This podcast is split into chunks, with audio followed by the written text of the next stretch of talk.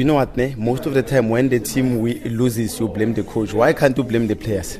So for me, I don't blame Rulani, you know. We still have the same players they were there last season. But the only problem, you know, it is only chop and change. But if we can continue with the same momentum of last year, I think Pirates, you know, it can be the best team in South Africa. We showed, you know, when the season started, played against Kaizer Chiefs, Kaling, where we beat them 2-0. We played against Celtics with the same team. Then we managed like to beat Chiefs and Celtics. Then after that, we started like changing players, you know, giving the new players a chance. It's where, you know, the problem started.